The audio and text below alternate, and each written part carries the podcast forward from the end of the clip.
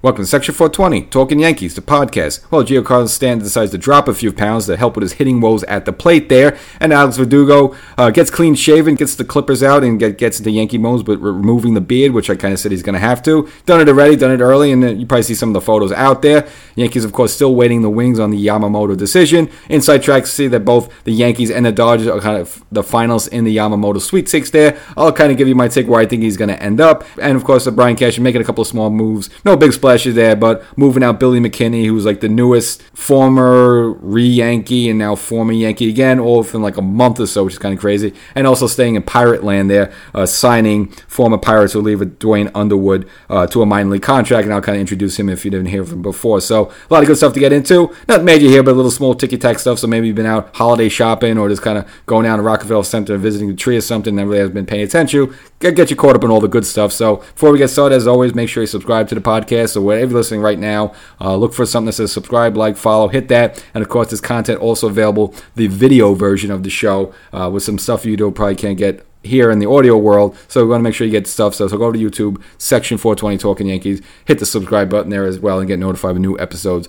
go up. Not as frequently as this in the audio side, but you want to get it all, get all the goodies there. So, as mentioned at the top, that recently Boone said yeah, he was in contact with Giancarlo Stanton and he liked what he was seeing, what he was doing with his you know winter regiment. We didn't get any details really what that was. You know, I don't know if it was the, the batting cage in the basement there, but it turns out uh, Stanton decided he wants to drop uh, 20 pounds there. Uh, this kind of comes a, a repeat situation where in 2019 he had a lot of injuries, decided to tr- drop 20 pounds, and he felt he was much healthier and again more serviceable in 2020. Now, made back for that season. Obviously, he was the COVID shortened 60 game season, but if you remember that postseason, uh, his body looked much more alive. Had a couple of big home runs, had a big home run member against uh, in the Cleveland series there, and then against also hit, a couple of shots in the Tampa series as well. But unfortunately for the Yankees, their postseason run went no further than Tampa there. But again, it was a little bit better version of Stanton, and it will kind of make sense. You know, at 34, you shouldn't be dropping off this drastically. Uh, so there's something wrong. So whether it's a few pounds around the waist, that whether it's affecting his swing or around the legs or the thighs there, nevertheless he needs to drop 20 pounds there. Now I'll say shame on him a little bit that you should kind of know as a professional athlete where your fighting weight is, so to speak. Uh, so it's something you should have identified or not let him get to in the first place. But nevertheless, uh, at least good he pointed out. At least he has some sort of goal or some sort of plan to get better.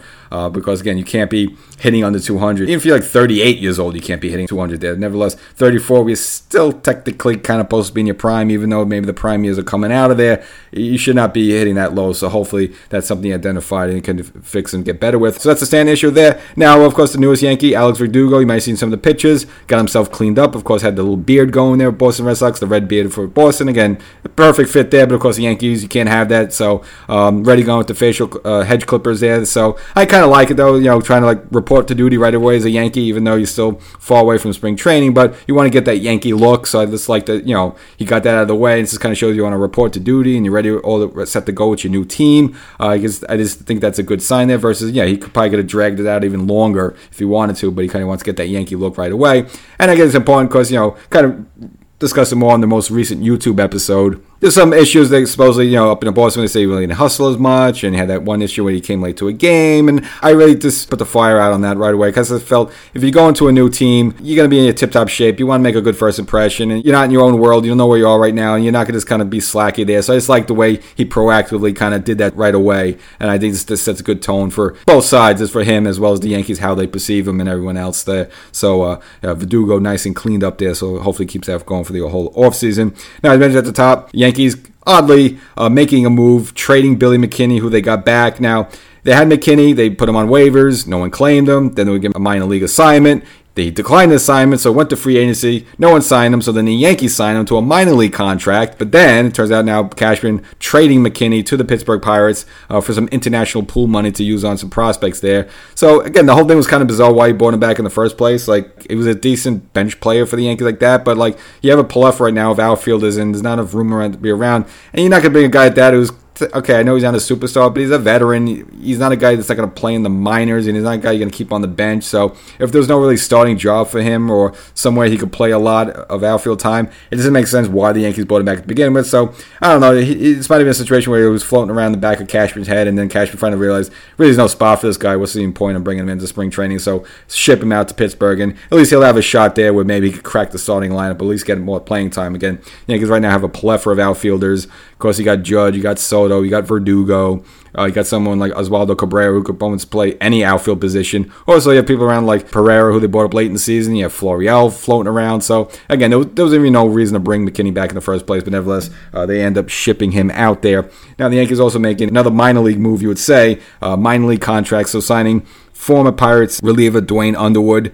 Uh, now you might not know about him. Not really spectacular. 29 years old. Uh, he appeared in uh, 20 games for them uh, last year. Had a record of 1 0, two saves, uh, but a ballooned ERA of 5.18. You don't like to see that as well. He had like a career low strikeouts per nine innings there, so not really coming off an impressive season. And it kind of wasn't really a great season for him. Got designated for assignment back in May. No one really claimed him. Then he stayed in the minor league system. And kind of like at 29, 30 years old, you kind of like, all right, are you a major league talent or not? Are you going to make it or are you not? So this is more Cashman is bringing in some arms in just to have some options. Again, the Yankees have lost a lot of arms recently in some of the deals for you know both Soto and um, Verdugo. Um, the Yankees have, have been unloading some arms there, so I guess this wants to bring in some guys just for some options to make up to that. Again, that's kind of what happens when you bring in a big name like Soto and even a middle level name like Verdugo. Uh, so I guess the Yankees want to stock up some arms there. So I don't put much into it. Will he make the team? Will he not make the team? I don't know. You maybe hit lightning a bottle with one of these guys, and you figure, you know, even though his strikeouts per nine innings isn't that great, but again, maybe you figure like, well, we're bringing in here. Maybe Matt Blake could tweak a thing or two, and maybe could turn him into something else there. So that's really all the moves in Yankee land. Now, of course, they're still waiting on Yamamoto. Uh, for at least the Yankees in the front office feel that they liked, they were at least feel confident in their pitch to him. Uh, that was, you know, this previous Monday where they met his uh, representatives in California. Now, of course, you're hearing that it's coming down to the Yankees and the Dodgers as the two teams going for him. And I mentioned this, you know, in the most recent YouTube episode that if you know all things being equal, I still think the Dodgers would have the upper hand in the situation. Uh, just to reiterate, you know, we've heard previous rumors that Yamamoto wants to go somewhere else where there's a Japanese player. Well, I don't know. The Dodgers just signed a guy called Ohtani? I think he's Japanese. He's kind of a big player there. So just look for the. I mean, this is the sales pitch for the Dodgers. I mean, we're the Dodgers. Obviously, uh, you know they spend big. They're the highest payroll team. They're a team that just came off 100 plus wins. I know they had a disappointing postseason, but this is a World Series now team, and they just added Ohtani. Um, so I think it's, going to be a hard sale for the Yankees to overcome. Now I know the New York Yankees are well respected, well regarded, and the Yankees brought out all the bells and whistles. Uh, Hideki Matsui, you know, pitch in with them, help them, you know, just kind of present the Yankees in the whole transition from Japanese baseball over to American baseball and playing for the New York Yankees. But other than that, what have the Yankees done lately?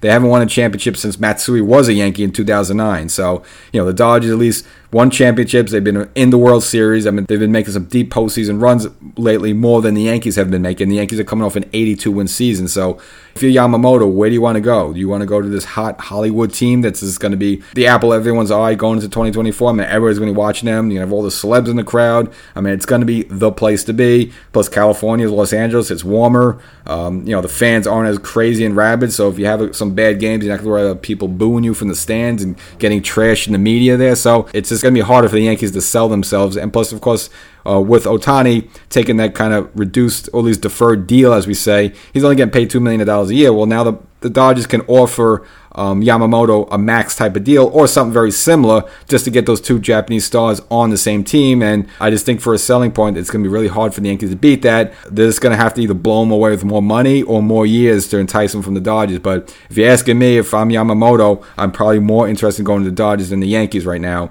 Um, so unfortunately, I just think the Yankees don't have the good inside track on that. But of course, the Yankees feel good in their presentation. So we'll see what comes of that. Now, another baseball news, as we know, the Giants struck out on Ohtani. Uh, so it looks like they've gone to plan B, and that's Jung Hoo Lee, the Korean center fielder. Kind of introduced him on a, a, couple episodes on the YouTube channel there before. Um, now, he had a great 2022 season, but a disappointing 2023, and it was cut short with an ankle injury. But he would have been possible as an option if the Yankees uh, weren't able to secure Soto or if they weren't able to get someone like Bellinger. He could have been someone the Yankees would, would go, go after a left handed bat, power hitter, um, and also a center fielder. Now, I never thought he made much sense for the Yankees because, you know, as a center fielder, well, you know, at some point you have Dominguez coming back next year and you're paying him peanuts and he's going to be around and under control for a while. So why would you want to shell some big money for a, a guy like this? So I never really thought the Yankees were going to strongly consider him, but you heard his name out there. But nevertheless, ends up with the Giants um, signing for uh, six years at 113 million dollars. So uh, hopefully he turns around and uh, have a nice uh,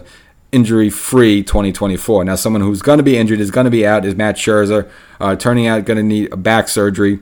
Uh, and it all kind of makes sense there. Did not look good at all in 2023. Uh, was terrible with the Mets. Came over to the Texas Rangers. Was equally terrible there and just lucked himself on being in the right place in the right time to just get a world championship there, ring with them. Uh, but again, he didn't look like himself. Something was wrong with him. And people say maybe his age, maybe he's burnt out, maybe he's, he's cooked. But it seemed like you know probably the back injury kind of makes sense.